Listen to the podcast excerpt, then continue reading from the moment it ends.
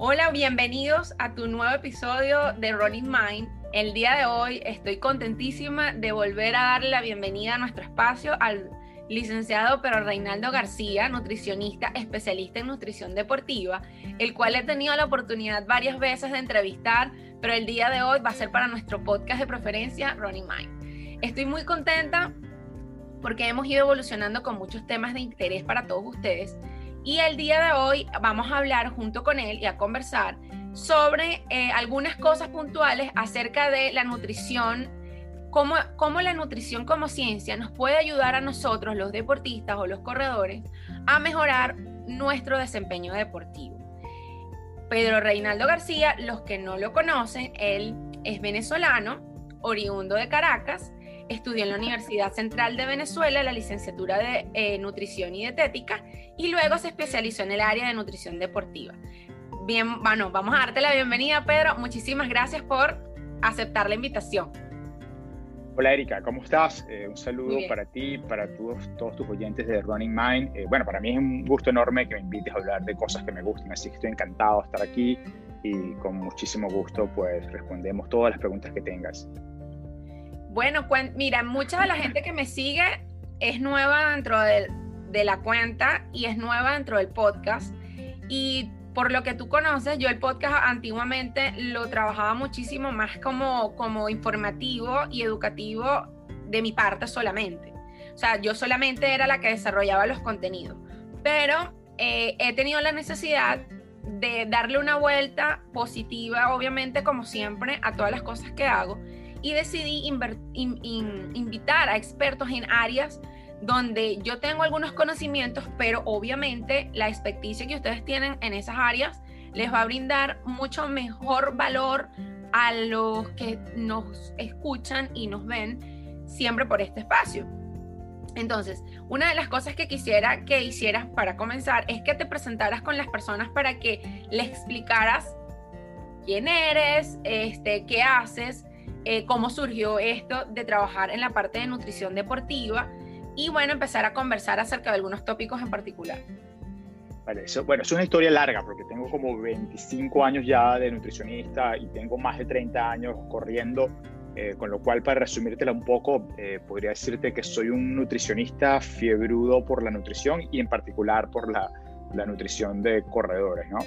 Entre otras cosas, he dado clase en la universidad sobre nutrición deportiva, asesoro a la marca Gatorade con todos los temas de educación profesional para, para todo lo que son los mercados de América Latina y, bueno, por supuesto, disfruto muchísimo correr. Mira, eso es, eso es muy bueno para muchas personas que lo sepan, porque tú puedes entender desde lo más, desde lo más íntimo que es ser corredor lo que nosotros necesitamos para poder tener un mejor rendimiento. para empezar desde lo más básico, ¿qué es la nutrición? ¿Para qué sirve esta disciplina? Bueno, no es una disciplina, es una ciencia, tengo entendido. ¿Y en qué nos puede beneficiar a nosotros? Sí, digamos que la, nutrición, como dices, es una ciencia que se encarga de, estudiar todo lo que es el procesamiento de los alimentos a través de nuestro sistema digestivo, cómo los aprovecha nuestro cuerpo, y todo eso, ¿no? Pero hay, hay, un concepto mucho más amplio que es el concepto de la alimentación, que incluye no solamente esos procesos, sino todo lo que yo digo que está por fuera del cuerpo, es decir, eh, por qué nos atraen los alimentos, qué queremos consumir eh, y todo, todo lo que está alrededor de la comida, ¿no? Las sensaciones, eh, la compañía, el compartir, es decir, que, que es, un, es un fenómeno muy completo y además que obviamente nos toca a cada uno de nosotros como persona, seamos corredores o no seamos corredores. Entonces, lo, simpático que yo he visto, digamos, en los últimos 20 años, que es cuando el running ha sido como que más efervescente. Imagínate, yo corría en los a finales de los años 80 y nadie, no estaba como tan top el hecho de ser corredor. Pero lo, más lindo que yo he visto es que las personas cuando comienzan a hacer actividad física, eh, en este caso correr, eh, comienzan a preocuparse más por los alimentos que seleccionan. Y entonces no solamente comienzas a sentirte bien porque corres, sino comienzas a sentirte mejor también porque comienzas a comer mejor. Entonces, digamos que es muy raro un corredor que eh, no cuide su alimentación de alguna manera, ¿sí?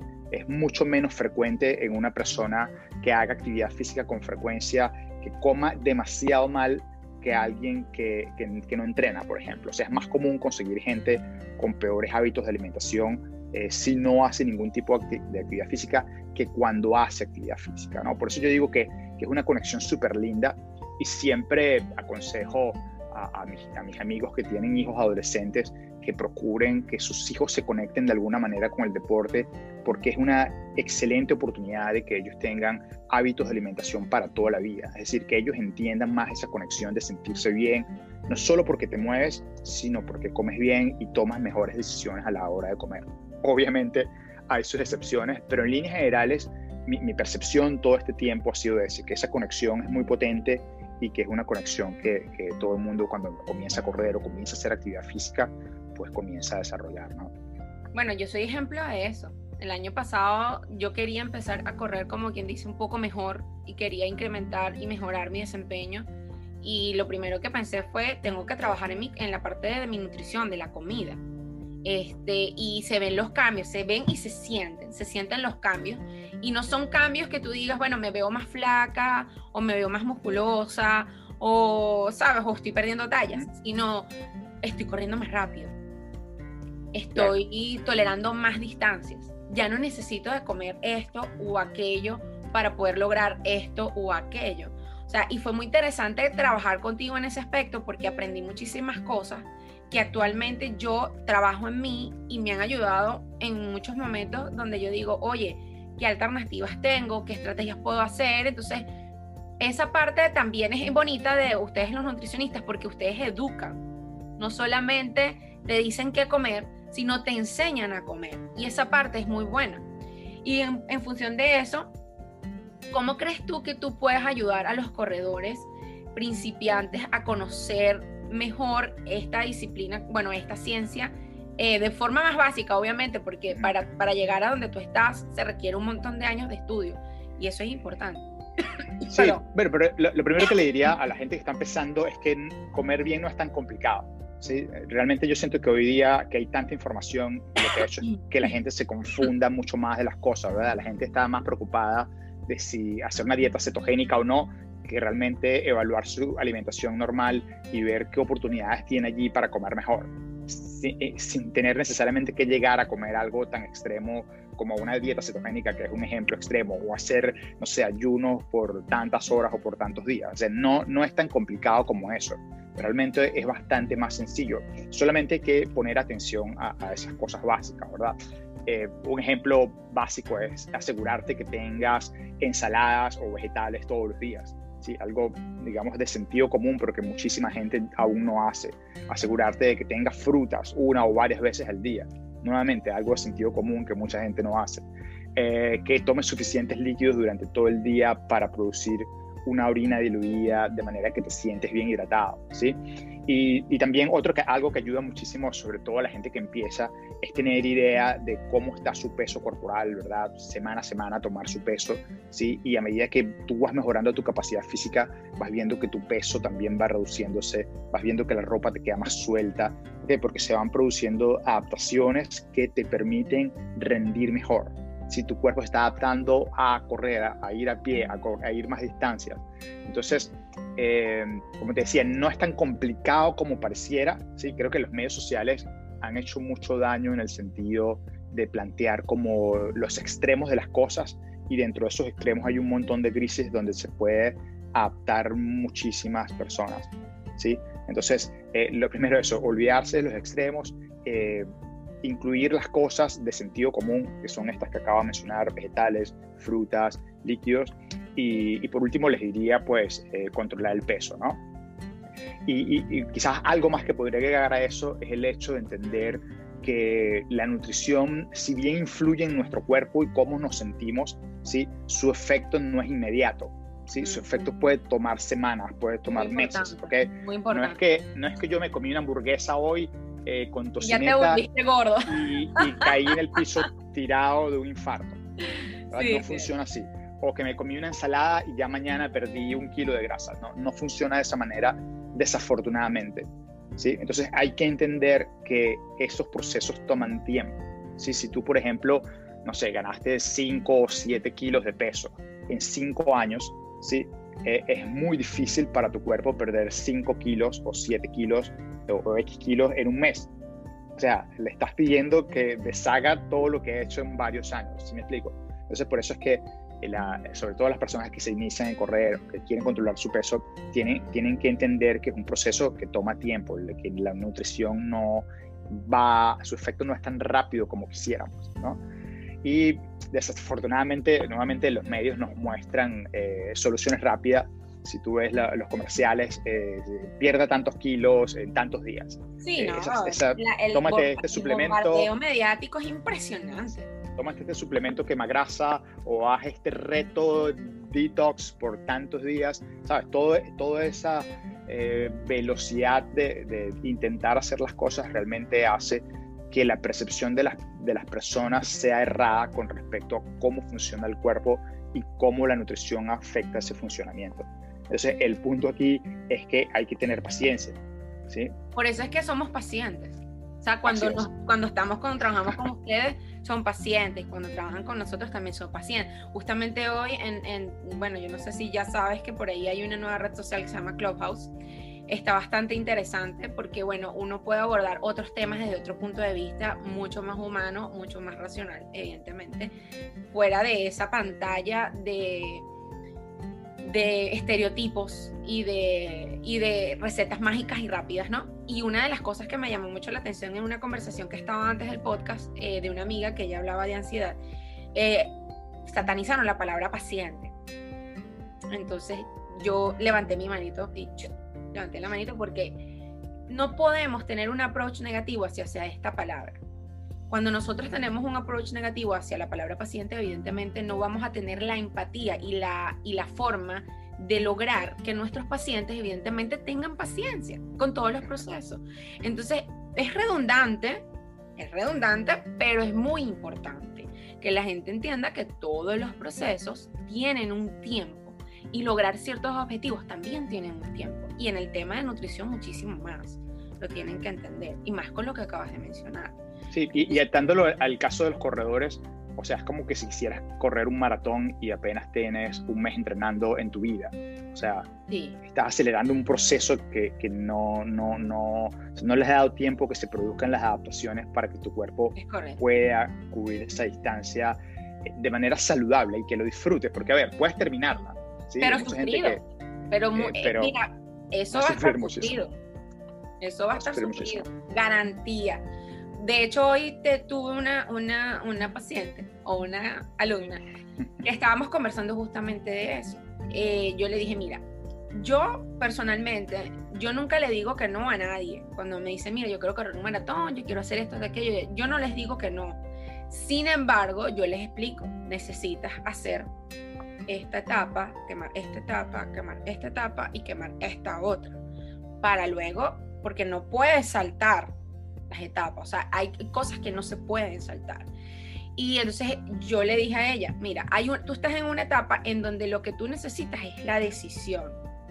Y es la parte más importante para tú poder eh, sentirte listo para ciertos retos, como el tema del maratón. Yo le dije, mira, por mí, fantástico que corras un maratón. Yo amo las distancias largas. Yo amo, yo digo que todo el mundo debería hacer un maratón de su vida. Sin embargo, mentalmente tú tienes que estar preparado y emocionalmente tú te tienes que sentir listo, porque eso tiene un proceso. Ya tú has pasado por varios procesos, pero tú necesitas pasar por el proceso mental y emocional para tú decir, bueno, yo me voy a enfrentar a esto y estoy listo. Tengo conocidos que corren de años, de montones de años y que han corrido medias maratones en muchas oportunidades y carreras montones y me dicen, no voy a correr maratón, no lo voy a hacer. Y es que así, la persona tiene que estar segura y tiene que estar lista al proceso en el que se va a someter. Igual pasa con el tema de la nutrición. Tú tienes que estar seguro en el proceso que te estás metiendo y tú tienes que estar claro de que las cosas como, como tienen que ir, las etapas que tienen que vivirse. Entonces justamente es, como que es algo que puedes extrapolar a muchas áreas, pero que es parte de la vida también, de que la gente se quiere saltar los pasos primero, ¿no? Este, en muchas ocasiones.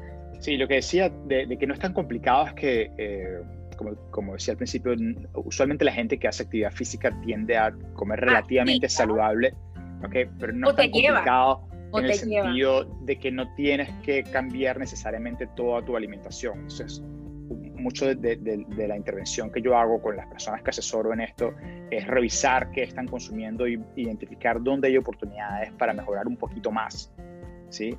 Y dónde hay oportunidades para de repente reducir alguna u otra porción o dónde colocar un alimento cerca de un entrenamiento largo para que puedas de repente tener un poco más de carbohidratos o dónde podemos colocar un poco más de proteína dependiendo del entrenamiento, ¿no? Todo esto que es eh, periodización.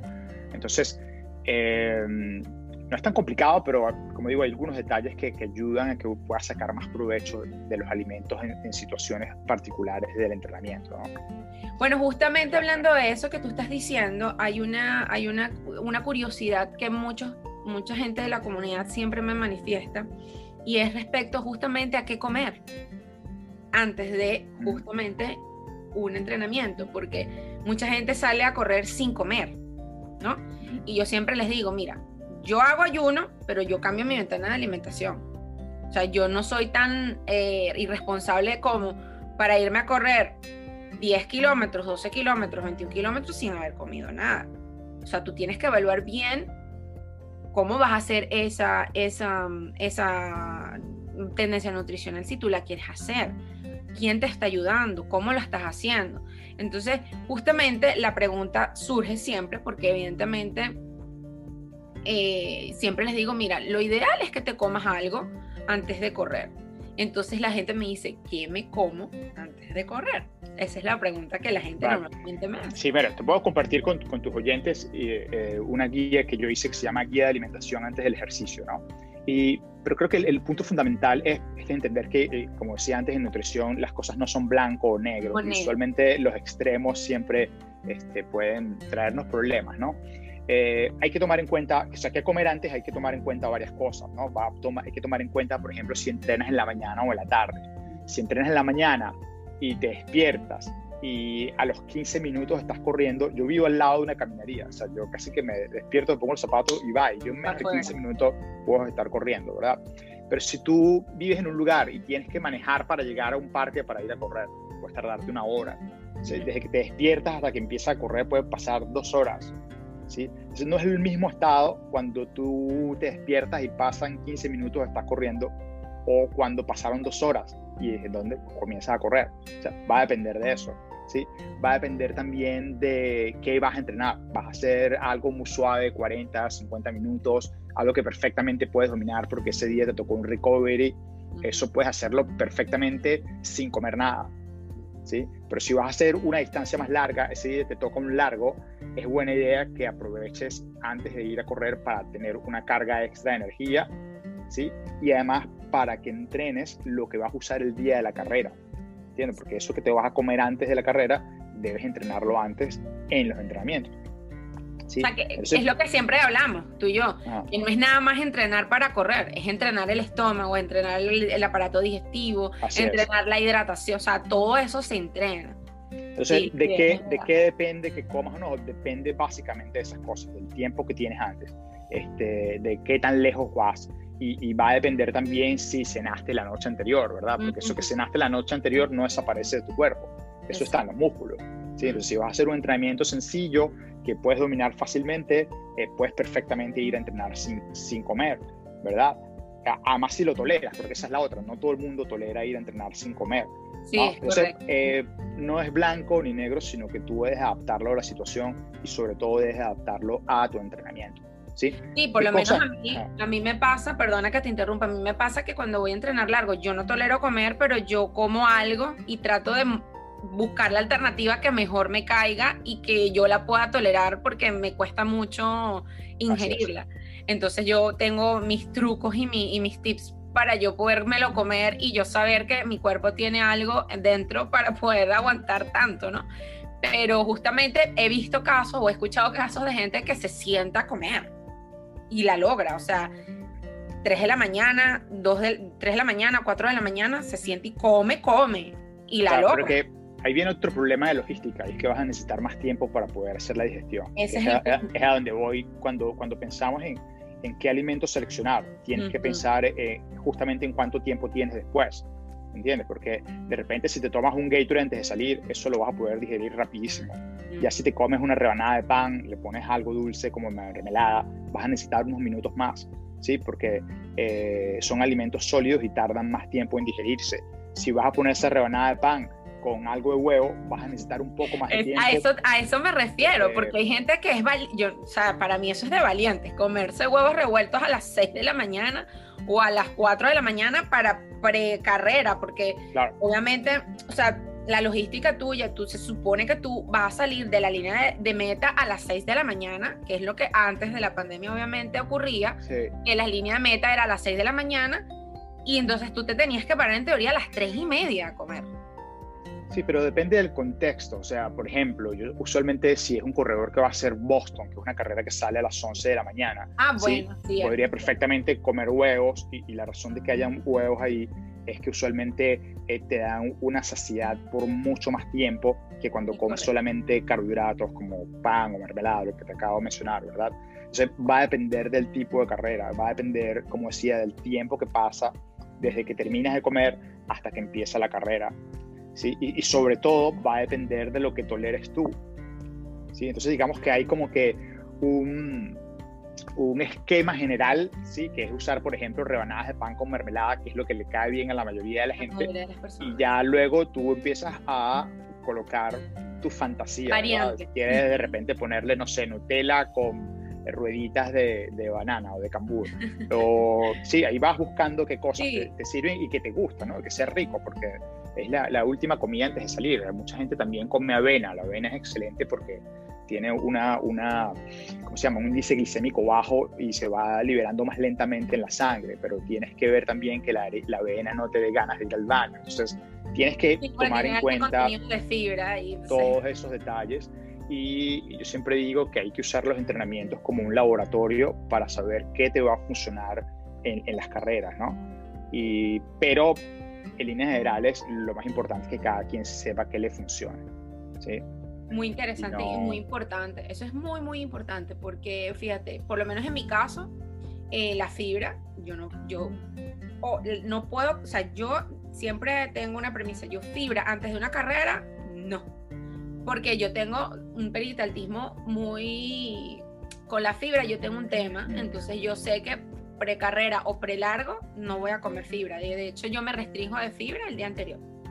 Sí, y además está toda la emoción de la carrera, ¿no? Sobre todo si, baja, si viajas a otro lugar, estás en otra ciudad, eh, te preparaste tantos meses, o sea, finalmente llega el día, hay un montón de, de, emociones Variantes. a las cuales cada uno de nosotros responde diferente y, y desafortunadamente algunos responden acelerando su tránsito intestinal. Entonces, eh, todos esos son los detalles que hay que tomar en cuenta. De repente la misma rebanada de pan que te cayó perfectamente todo el año, ese día te cayó mal o te mal, pero era básicamente porque estabas nervioso. Entonces, eh, la respuesta corta a esa pregunta de qué comer antes va a depender de eh, qué distancia vayas, cuánto tiempo tengas y lo que tu cuerpo tolere.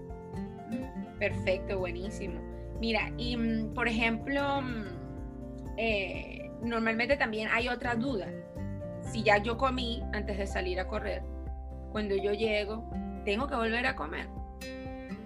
¿Y qué comer? Claro, sí, lo, ideal es que eh, puedas o sea, tu cuerpo pueda tener los sustratos que necesita para recuperarse más rápidamente, ¿no? Y eso es más importante a medida que tienes menos tiempo para recuperarte entre una sesión y la siguiente. ¿sí? Por ejemplo, muchas veces cuando yo entrenaba para competir, entrenábamos en la mañana y entrenábamos en la tarde. ¿Sí? Entonces ahí el tiempo de recuperación es relativamente corto, tendrás 8 o 6 horas dependiendo de cómo se distribuye el trabajo. Entonces ese entre, esa comida post-entrenamiento es súper importante porque ya comienza a ser el pre-entrenamiento del entrenamiento que vas a tener en la tarde, ¿verdad? Pero si tú corres al día siguiente, es decir, tienes 24 horas para recuperarte, es importante, ¿sí? Eh, pero no tanto como en el escenario anterior, ¿verdad? Y si eres una persona como yo ahora, que solo corro 3, 4 días a la semana, pueden pasar 48 horas entre un entrenamiento y otro. Entonces no me preocupa tanto porque tengo más tiempo para recuperarme. Si tengo varias comidas donde voy a tener nutrientes para que esos tejidos que lastimé o esos nuevos tejidos que quiero, eh, digamos, que lastimé o que quiero crear, eh, puedan tener los nutrientes que necesitan. Entonces, esa urgencia de ir a comer después va a depender sobre todo de eso, que tanto necesito yo volver a entrenar rápido. ¿De acuerdo? Lo, usual es que uno recomiende que esa comida que consumes después tenga proteínas y carbohidratos, ¿sí? Hay un chiste que yo eché en un congreso una vez, o una anécdota que contaba de que la gente en Caracas, en la Avenida de las Mercedes, que es donde terminaba la mayoría de las carreras de 10K, Terminábamos en la chicharronera la gente se iba a las areperas y, comía arepas con queso, ¿sí? Y usualmente la arepa, claro, tiene carbohidrato y el queso tiene proteína, entonces ahí estás cubriendo dos de los nutrientes más importantes, entonces esa es una buena opción, ¿verdad? El queso tiene un montón de sodio y eso te ayuda a reponer el sodio que sudaste eh, en el sudor, y así hay muchas opciones, de hecho, eh, puedo invitar a la gente que escucha esto a, mi blog, que es mi nombre eh, en internet, pedroreinaldogarcia.com, ahí googlean dentro del blog, buscan eh, qué comer después de entrenar y tengo un artículo. Yo le voy a colocar eso. en los insights a los chicos para que te busquen y vos colocar tus datos y, el...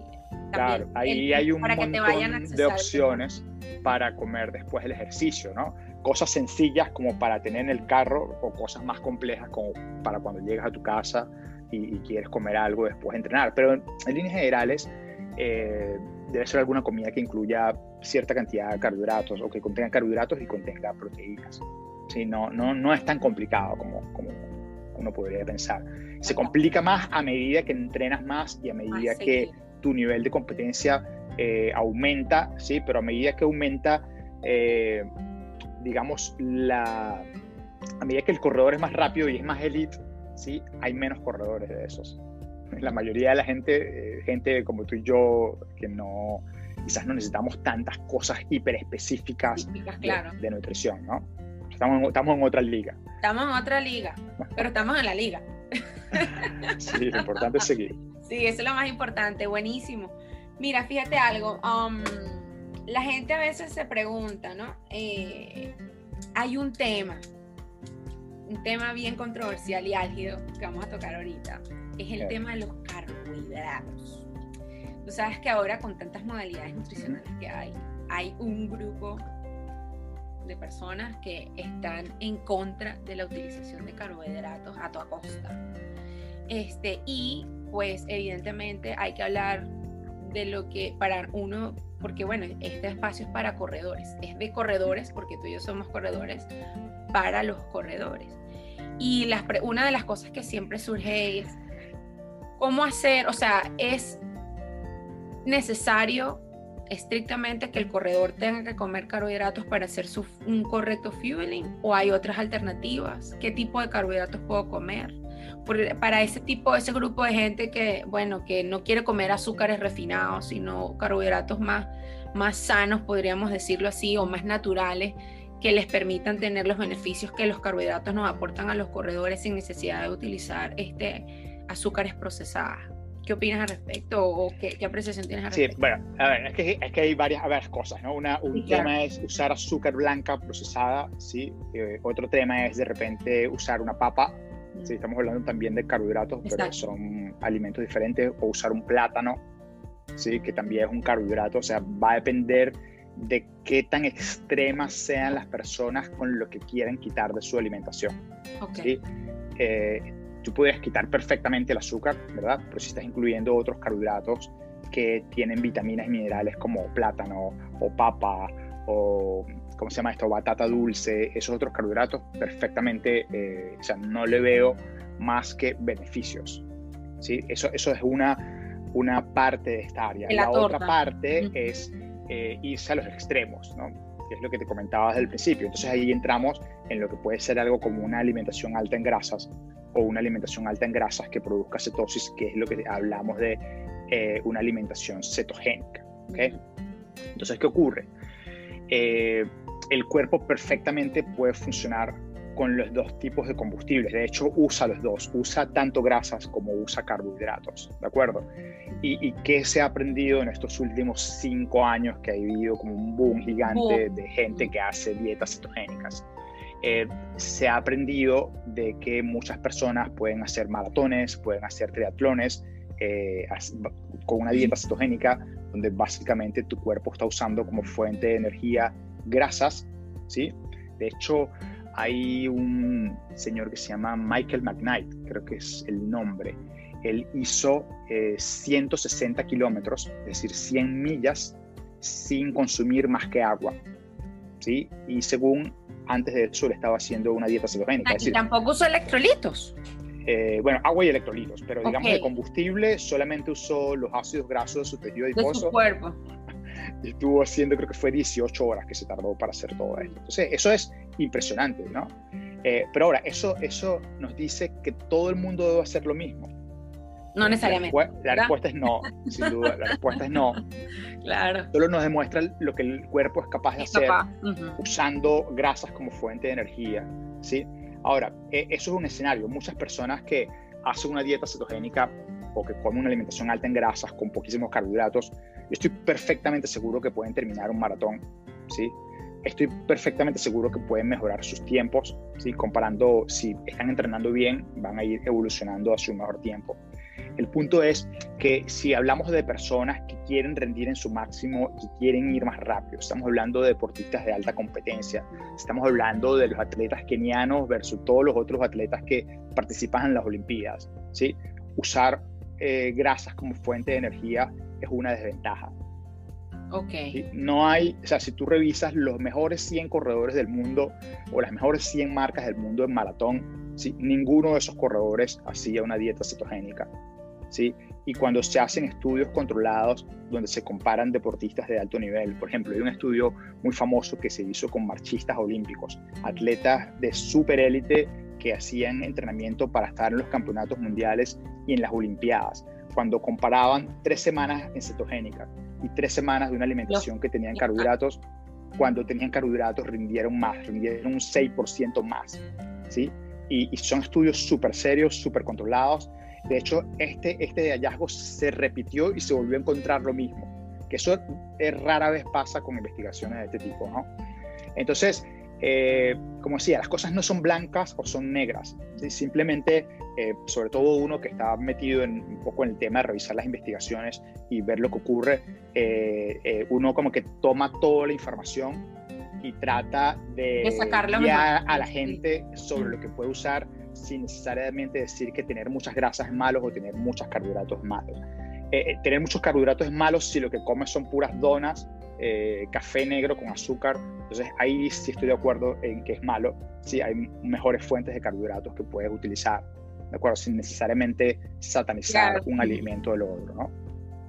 Y, y para cerrar con esta idea de que el mismo tema de los medios sociales y que hoy cualquier persona puede hacer su canal de lo que sea y comenzar a, a, crear contenido eh, con muy buena intención sobre todo, porque no creo que nadie lo haga con mala intención. Sí, estamos claros. Lo que pasa es que, eh, bueno, a veces la, la, intención no es suficiente. Sí, eh, pero, o sea, pero el punto donde voy es que muchas veces muchas de estas personas no tienen necesariamente la capacidad para diferenciar lo que es importante y lo que es útil.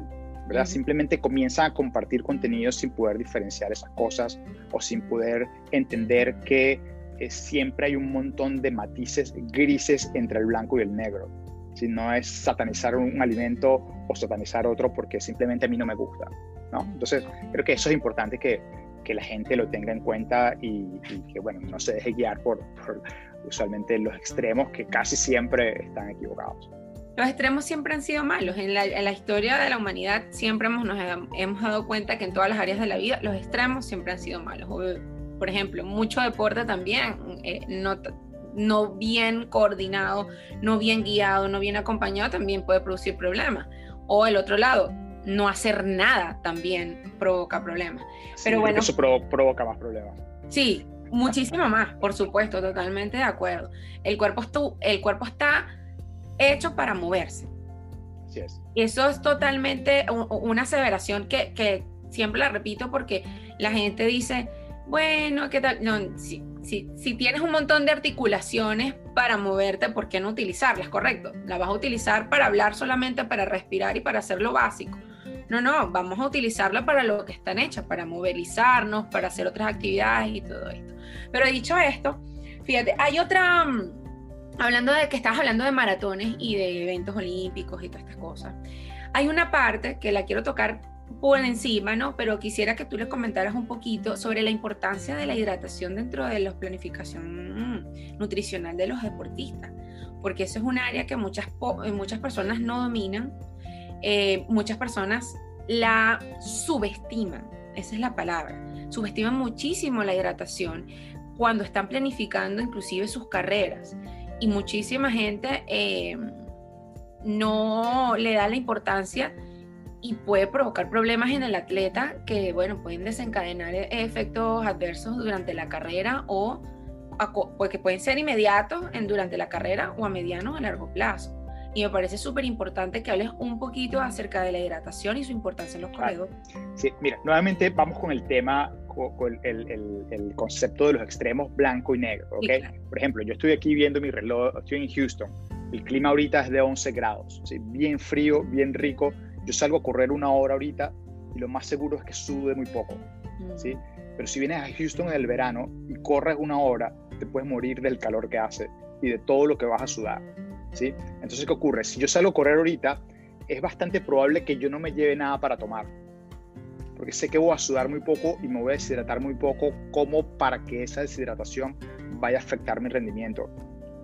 Pero en el verano, puedo llevarme un camión cisterna para ir tomando porque sé que si no me voy a deshidratar demasiado y voy a pasar todo el día mal. ¿sí? Entonces, nuevamente, eh, depende, ¿sí? depende del contexto. Si vas a ir a una carrera, eh, allá pasaba mucho en Caracas que eh, hace calor y la gente se venía a hacer, no sé, la media maratón de Miami o la maratón de Miami y a veces hacía muchísimo frío. Entonces habían entrenado su hidratación para tomar mucho porque allá sudas más y luego tenían que adaptarla aquí para tratar de tomar un poco menos y no sobrehidratarse. ¿De acuerdo? Entonces, es un componente importante el tema de la hidratación, pero debes adaptarlo a lo que vas a hacer, debes adaptarlo a dónde vas a entrenar, pero sobre todo tienes nuevamente que conocerte, tienes que entender cuánto sudas en cada una de esas situaciones. ¿no? Y una manera sencilla de, de saberlo es tomarse el peso corporal antes, tomarse el peso corporal después y ver qué tanta diferencia hay, ¿no? Si perdiste medio kilo de peso, quiere decir que perdiste medio litro aproximadamente de líquido y con que hayas tomado medio litro o un poco menos de líquido durante, va a ser más suficiente para que quedes perfectamente hidratado, ¿sí? Eh, entonces, bueno, ahí eh, traté de ilustrar un poco eh, de manera rápida lo, importante que es.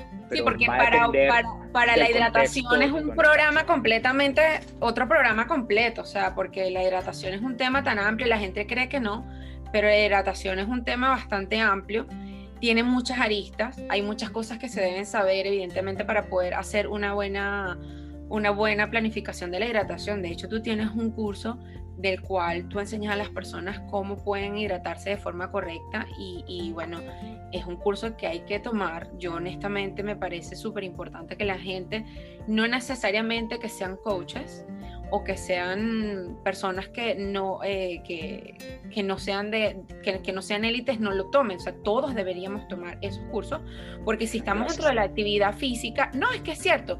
O sea, no es por, eh, por, por, por otros temas, sino que hay que ser responsables y conscientes con algunos temas. Y no solamente por el tema de, que hay que hacer ciertas cosas, no, porque es hacer las cosas correctamente, protegernos, cuidarnos como seres humanos, claro. cuidar nuestro cuerpo. Es el único cuerpo que tenemos. O sea, no hay otro cuerpo. Entonces, todas las cosas que nosotros hagamos en favor o en beneficio de lo que nos pueda proveer, las cosas que podemos aprender, hay que hacerlas. Eso es una inversión. Al final del día es como invertir en unos zapatos. Es igualito. Invertir en conocer cómo te vas a hidratar, qué suplementos vas a usar, qué comida de calidad vas a adquirir para comer. O sea, todas estas cosas van de la mano y son como quien dice correctas inversiones a un tiempo indicado que te van a ayudar en el futuro pues a tener la, una buena decisión, te va a ayudar en el futuro a tener una longevidad sana y una longevidad este, feliz al final del, al final del día. Sí, aprovecho que estás diciendo eso para invitar a quienes nos escuchan a que visiten la página nutletic.com, que es donde están los cursos que mencionas. Hay un curso gratis sobre carga de carbohidratos que también justamente veo, ahí explico cómo se usa. De hecho, hay varios menús de cargas de carbohidratos hechos por colegas en diferentes países con los alimentos de cada país para que si viajas a un país puedas seleccionar eh, los alimentos apropiados para tener, hacer tu carga de carbohidratos, cuándo hace falta hacerla, cuándo no. Eh, ese es un curso gratis que pueden tomar allí en athletic.com. Y luego hay otros cursos para corredores también, que es ese que mencionas de nutrición e hidratación durante maratones, que es cómo aprovecharse de todo lo que hay en la carrera para eh, llegar bien hidratados y romper tus récords. Y hay otro que es sobre control del peso corporal para corredores. Entonces ahí estoy seguro que les va a ayudar muchísimo para que mejoren su nutrición y saquen provecho de, de una manera práctica, ¿no? Los cursos están hechos de manera que las personas puedan tener una información bien práctica que pueden aplicar apenas lo terminen. Bueno, Pedro, ya se nos está acabando el tiempo, pero quiero hablar rápidamente de algo que te, que, bueno, que a veces la gente no lo dice con ese mismo nombre, pero al final del día se llaman así. Y son todos aquellos suplementos, los suplementos ergogénicos, ¿no? Llámese geles, bebidas deportivas o algunos otros suplementos que la gente tiene la, la, no sé si es creencia o la palabra correcta para decirlo, pero tiene la concepción de que esos tipos de, em, de productos van a servirle mucho a los corredores para mejorar su desempeño deportivo. Entonces, quería aclarar contigo referente a esto que, que pudiéramos conversar. Sí, el tema es que, eh, hablar de suplementos es, un poquito complejo porque hay muchos suplementos, ¿no? Otro este programa. Entonces, hablaríamos, sin duda, en este caso hablaríamos de suplementos que tengan nutrientes, por ejemplo, suplementos que tengan carbohidratos o que tengan proteínas, ¿sí? Eh, porque hay muchos otros suplementos que no tienen nutrientes esenciales, por ejemplo, como cafeína o creatina o muchísimas otras cosas más, ¿de acuerdo? Para corredores, usualmente lo más común que ayuda en el rendimiento sí, es que usen carbohidratos, ¿verdad? Cuando hablamos de carbohidratos es lo que tiene un Gatorade, es lo que tiene un gel, ¿ok? Porque mientras más lejos vayas, mientras más corras distancia, vas a necesitar entre 30, 60, incluso puede ser hasta 90 gramos de carbohidratos por hora, ¿sí? Pero, por ejemplo, si vas a hacer un 5K, no vas a hacer nada tomando 30 gramos de carbohidratos por hora porque realmente no es necesario. Pero si va a ser 15, 20, 42 kilómetros, va a ser un ultra. Entonces, mientras más lejos te quieres ir, más vas a necesitar ese aporte de carbohidratos con geles, gomitas, bebidas, ¿ok? Entonces ahí sí es importante. Es uno de, las, de los productos, digamos, más útiles, ¿sí? Luego están eh, los suplementos que tienen sodio, que tienen sal, ¿de acuerdo? Ello te va a ayudar a reponer lo que pierdes en el sudor y eso también es un un suplemento importante, ¿no? Muchas personas usan cafeína, que no es un nutriente que necesitamos, pero que les ayuda a mejorar el rendimiento. Digamos que son los tres más, más utilizados, ¿no? Ya luego de allí, lo demás, yo digo que es pura fantasía. Sí, puedes conseguir mezclas de estos nutrientes con otras cosas, sí, pero esas otras cosas no necesariamente eh, mejoran tanto el rendimiento. Eh, por ejemplo, ponerle aminoácidos a un gel, no, no ha demostrado contundentemente que sea mucho mejor que el gel de carbohidratos solo, por ejemplo. Y, y, bueno, ahí podríamos hablar un, montón rato más, ¿no? Eh, el punto es que, que hay que aprender a usar esos productos, ¿verdad? No tomarse de eso indiscriminadamente y, y, nuevamente usar el entrenamiento como un laboratorio para que tú sepas qué te cae bien, qué marca te cae bien, qué sabor te gusta, en fin, todos esos detallitos, ¿no? Bueno, fantástico. Bueno, para culminar la, conversación, pues tres tips. tres tips que le podemos dejar de, a nuestros corredores para que puedan ayudarse o apoyarse de la nutrición para mejorar su desempeño deportivo. Mira, eh, tres cosas básicas. O sea, una, número uno, eh, eh, asegúrate todos los días de que tengas una ensalada en tu plato. Puede ser en el almuerzo, puede ser en la cena. Eh, acostúmbrate a, tener sopas con vegetales. Si te preparas unos huevos en la mañana, ponle, no sé, espinaca. trata de, de buscar oportunidades durante todo el día para tratar de consumir más vegetales. Sí, eh, yo uso mucho estos que son petit pois con zanahorias, que son congelados, se lo puedes poner al arroz, a un montón de cosas y comienzas a, poner como más colores en la comida. Eh, todo eso aumenta la densidad de nutrientes que consumes y todo eso hace que no estés necesitando suplementos de vitaminas y minerales, porque allí los puedes obtener. Eh, el reto es que muchas veces no le prestamos atención a eso y, eso son de esas cositas que no se ven pero que hacen que puedas tener una, alimentación mm. mucho más densa en nutrientes. ¿sí? Eh, eso por una parte. La otra sencilla también sería tratar de aumentar la variedad de alimentos que consumimos. Mientras menos variado sea nuestra comida, a menos nutrientes vamos a estar expuestos. Por ejemplo, si tú comes solamente banana o cambur todos los días, te estás perdiendo los nutrientes que puedes conseguir en las fresas, o que puedes consumir en una toronja, que puedes consumir en una lechosa, o en una sandía, o en una manzana. Entonces, por eso la variedad es súper importante, porque si bien, como digo, estás comiendo una fruta todos los días, estás consumiendo los nutrientes solamente de esa, fruta. Entonces, cuando aumentas la variedad, te expones a muchos otros nutrientes y muchos otros fitoquímicos, sustancias que aún no, no se han identificado qué efecto produce, pero que se sabe que son efectos eh, beneficiosos muy potentes, ¿no? Entonces, eh, buscar oportunidades en el día para tratar de, por lo menos, incluir un par de frutas al día, yo creo que eso ayuda a la mayoría de la gente, ¿no?